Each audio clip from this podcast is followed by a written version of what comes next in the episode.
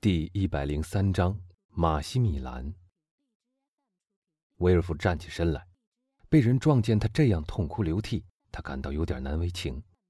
二十五年的法官生涯已使他丧失了一部分人性，他的眼光恍惚不定，最后盯在莫里尔身上。你是谁，阁下？你不知道一座受死神打击的房子，外人是不能这样随便进来的吗？出去。阁下，出去吧。但莫里尔依旧一动不动，他的眼光离不开那张凌乱的床和躺在床上的那个年轻姑娘惨白的面孔。出去，你没听见吗？威尔夫说。阿弗里尼则走过来，令莫里尔出去。马西米兰疑惑地把那个尸体看了一会儿，然后用眼光慢慢地向房间四周扫射了一遍。最后，把眼光落在那两个男人身上。他张开嘴巴想说话，虽然他的脑子里有许多排遣不开的念头，却一句话也说不出来，便双手揪住自己头发走了出去。威尔夫和阿弗里尼暂时忘记了当前最关切的那件事情，互相交换了一个眼光，像是在说：“他疯了。”可是不到五分钟时间。楼梯在一种特别的重压之下呻吟起来，他们看见莫里尔以超人的力量抱住那只坐着诺瓦迪埃的圈椅，把老人抬上楼来。上楼以后，他把圈椅放到地板上，迅速地把他推进瓦朗蒂娜的房间。这一切都是在几乎疯狂的亢奋状态下完成的。那青年的力气这时好像比平时大了十倍，但最让人感到吃惊的还是诺瓦迪埃。莫里尔推进床前，从他的脸上可以看出他心里所想的一切。他的眼睛弥补了其他各种器官的不足，他苍白的脸和那因激动而发红的眼睛，在威尔夫看来像是一个可怕的幽灵。每一次他与父亲接触的时候，便总要发生一件可怕的事情。爷爷，看他们干了些什么事！莫里尔一手扶着椅背。一手指着瓦朗蒂娜喊道：“威尔夫往后退了一步，惊讶地望着这个青年人。他认不出他是谁，可是他却叫诺瓦迪埃爷爷。这时，那老人的整个思想似乎都从他的眼睛里反映出来。他眼睛里充满血丝，脖子上的血管胀了起来，他的脸和太阳穴变成了青紫色，像是他患了癔症似的。他内心极度激动。”只差一声惊叫，而那声惊叫是从他的毛孔里发出的，因此才比无声更可怕。阿弗里尼迅速向老人冲过去，给他喝了一种强烈的兴奋剂。阁下，莫里尔抓住瘫痪老人那只潮湿的手，大声道：“他们问我是谁，说我没有权利到这儿来。哦，您是知道的，请告诉他们。”告诉他们吧。那青年已经泣不成声了。请告诉他们，莫里尔用嘶哑的声音说：“告诉他们，我是他的未婚夫。告诉他们，他是我心爱的人，是这个世界上我唯一的爱人。告诉他们，哦，告诉他们，那具尸体是属于我的。”那年轻人手指痉挛着，忽然力不能支似的跪倒在床前。阿弗里尼不忍再看着令人悲痛的情景，转过身去。维尔夫也不忍心再要求他解释，他好像被一股不可抗拒的力量吸引着，走到年轻人身边，向他伸出一只手。因为凡是爱我们所哀悼的人，总是有这股磁力的。但莫里没有看见这一切。他抓住瓦朗蒂娜那只冰冷的手，他欲哭无泪，呻吟着，用牙齿咬着床单。此时，只能听到房间里的啜泣声、叹息声和祈祷声。夹杂在这些声音中的是诺瓦迪埃那呼噜呼噜的喘息声，每一声喘息似乎都可能随时会使老人的生命戛然终止。最后，这几个人之中最能自持的维尔夫说话了。阁下，他对马西米兰说：“你说你爱瓦朗蒂娜，你和她订有婚约，我作为她的父亲却不知道这一切。我看出你对他的心是真挚的，所以我宽恕你。但是，你所爱的人已离开了这个世界，他与人世间以最后的告别了，阁下。”把那只你希望得到的手，再在你自己的手里握一次，然后永远与他分别了吧。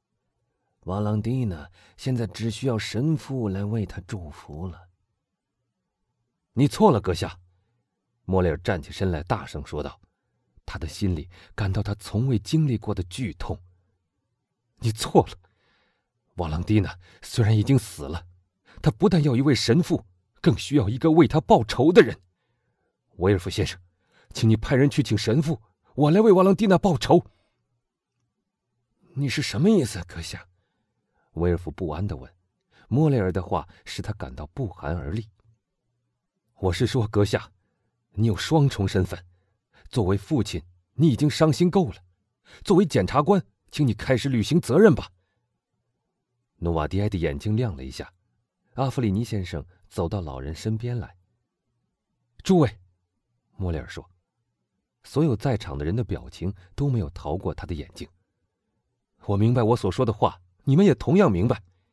瓦朗蒂娜是被人害死的。”威尔夫垂下头去，努瓦迪埃用目光表示同意莫里尔的意见。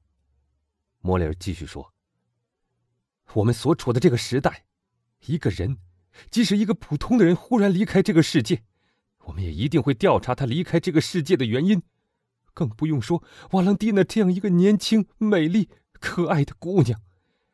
检察官阁下，莫里尔越说越激动，不能手软，我向你揭发罪行，你去寻找凶手吧。那年轻人用仇深似海的眼睛看着威尔夫，威尔夫则把求助的眼光从努瓦迪埃转到阿弗里尼，看到医生和他父亲的眼睛里都没有同情。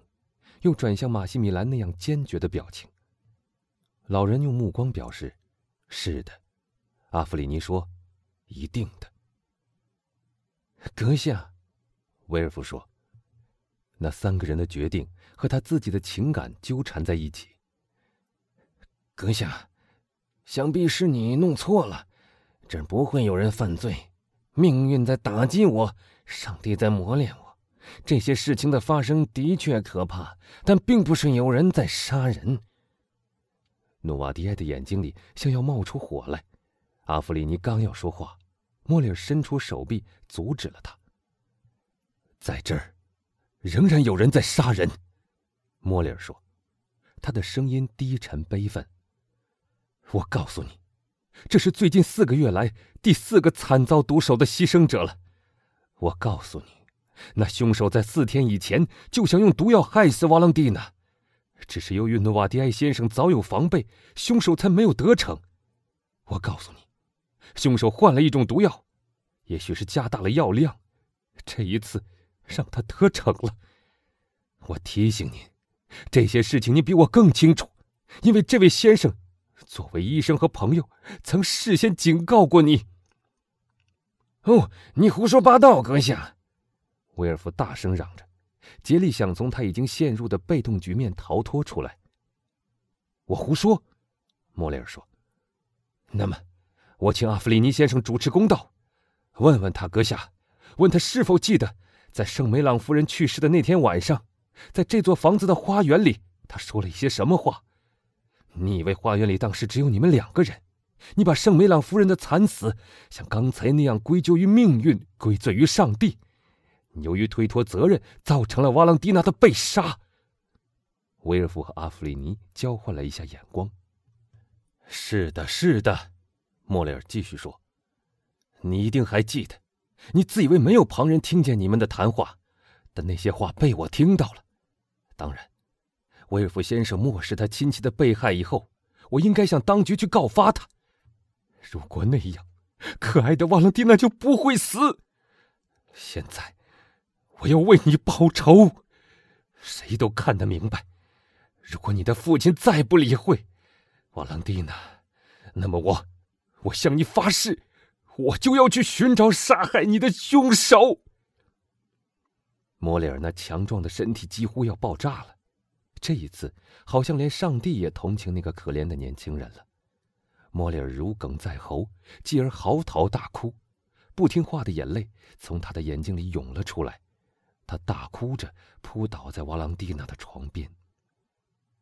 这时，阿弗里尼用一种低沉的声音说道：“我同意莫里尔先生的意见，要求公正的处罚罪犯。一想到我怯懦的怂恿一个凶手，我心里非常难过。”哦，仁慈的上帝呀！威尔夫沮丧地说，他被他们悲愤而又坚决的态度征服了。莫里尔抬起头来，发现老人的眼睛闪着不自然的光辉。便说：“等一等，诺瓦迪埃先生想说话。”“是的。”诺瓦迪埃用眼睛示意说：“因为他所有的功能集中到了眼睛上，所以他的样子看上去很可怕。”“您知道那个凶手吗？”莫里尔问他。“是的。”诺瓦迪埃表示说。“而您要告诉我们吗？”那年轻人喊道。“听着，阿弗里尼先生，听着。”诺瓦迪埃带着一种抑郁的微笑看着那不幸的莫里尔，他这样慈祥的微笑曾给瓦朗蒂娜带来多少欢乐呀！使莫里尔的注意力随着他自己的眼光转向门口。你要我离开吗？莫里尔伤心的问。是的，诺瓦迪埃表示。哎，阁下，可怜可怜我吧！老人的眼睛还是看着门口。我还可以回来是吧？莫连问。是的。就我一个人出去吗？不。我该把谁带走呢？检察官先生吗？不。医生。是的。您要和威尔夫先生谈话。是的。他能懂得您的意思吗？是的。哦，威尔夫说：“调查工作可以在私下进行了。”放心吧，我能够懂得家父的意思的。阿弗里尼扶住那年轻人的胳膊，领他走出房间。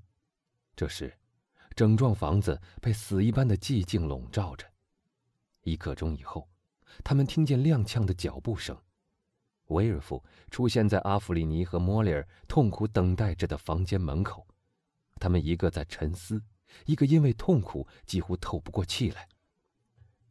你们可以来了，他说。他们回到诺瓦迪埃那儿，莫里尔注意到威尔夫脸色青白，大滴汗珠从他的脸颊上滚下，他手里的一支笔已经捏碎了。二位，他用一种嘶哑的声音说：“你们用人格向我担保，绝不把这个可怕的秘密泄露出去。”两个人下意识的退了一步。我恳求你们。威尔夫继续说：“但是，莫里尔说，那个罪犯，那个杀人犯，那个凶手呢？请放心，阁下，正义会得到伸张的。”威尔夫说：“家父已经告诉了我那个杀人犯是谁，家父也像你一样渴望报仇，但他也像我一样请求你们保守这个秘密，是吗，父亲？”“是的。”诺瓦迪埃坚决的表示，莫里尔不禁发出一声恐怖和怀疑的叫声。“哦，阁下！”威尔夫抓住马西米兰的手臂说，“家父是个很坚强的人，他提出了这个要求，那是因为他知道，而且确信瓦朗蒂娜的仇一定能报，是这样吗，父亲？”老人做了一个肯定的表示。威尔夫继续说。父亲是了解我的，我已向他发过誓。放心吧，二位，在三天之内，司法机关所需的时间更短。我要向谋杀我孩子的人报仇。我报仇的手段会让最最勇敢的人看了也会发抖。他说最后几句话的时候，咬牙切齿，紧握住老人那只没有感觉的手。这个诺言会履行吗，诺瓦迪埃先生？莫里尔问，阿弗里尼也用询问的眼光望着他。是的，诺瓦迪埃带着一种凶狠的表情回答：“那么，请发誓吧。”维尔夫把莫里尔和阿弗里尼的手拉在一起说：“你们发誓要保全我家的名誉，让我来为我的孩子报仇。”阿弗里尼把头撇转在一边，极不情愿地说：“是。”但莫里尔挣脱他的手，冲到床前，在瓦朗蒂娜那冰冷的嘴唇上吻了一下，就发出一声绝望的呻吟，急匆匆地离开了。前面已经说过，所有的仆人都跑光了，所以威尔夫先生不得不要求阿弗里尼先生主持丧事的一切事宜。在一个大城市里办丧事是件麻烦事。尤其是在这种暧昧的情况下死了人。不管别人怎么安慰劝说，努瓦迪埃先生还是不肯离开他的孙女儿。他的眼泪默默地顺着脸颊滚落下来，这种无言的痛苦和沉默的绝望让人目不忍睹。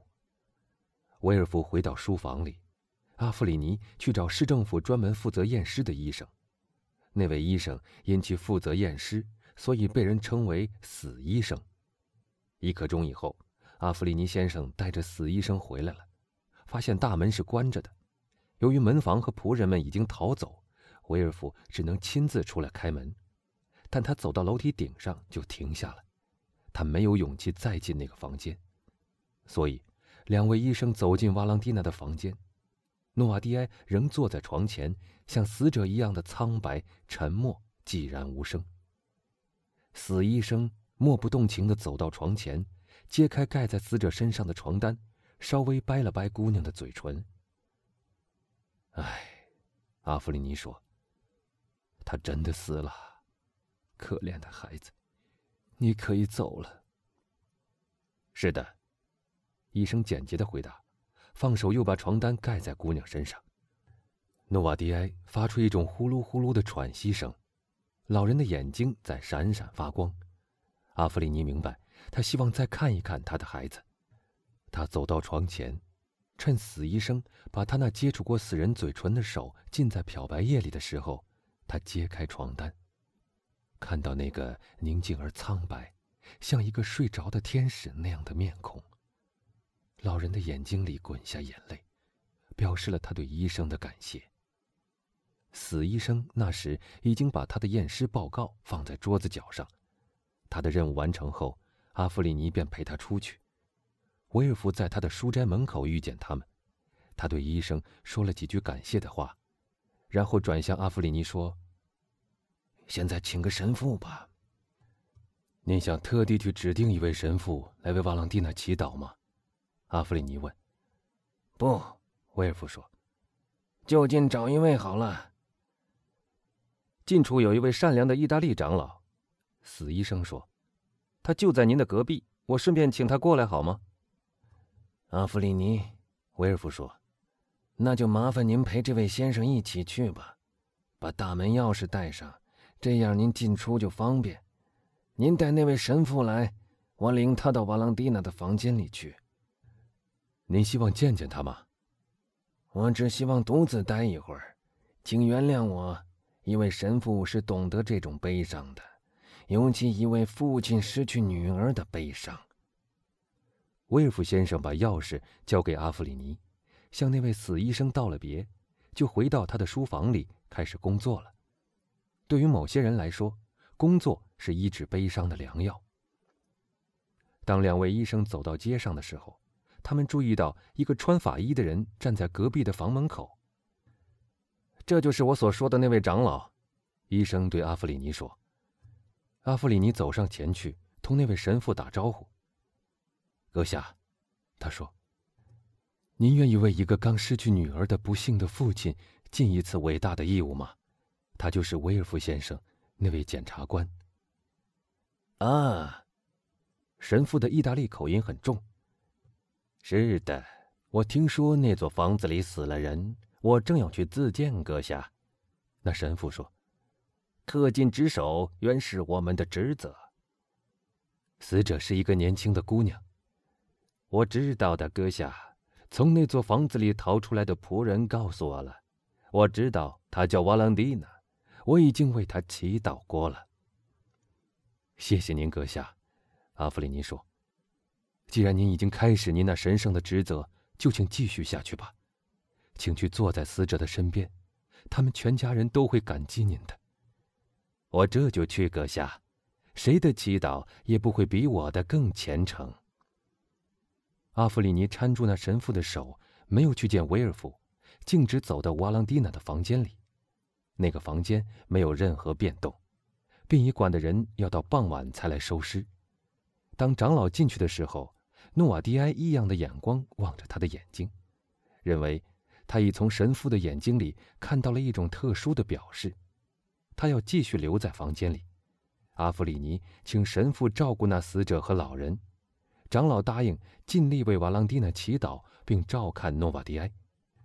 为了他在履行这种神圣的使命时不受人打扰，阿弗里尼一离去，神父就拴上了房门，而且把通向威尔夫夫人房间的房门也拴了。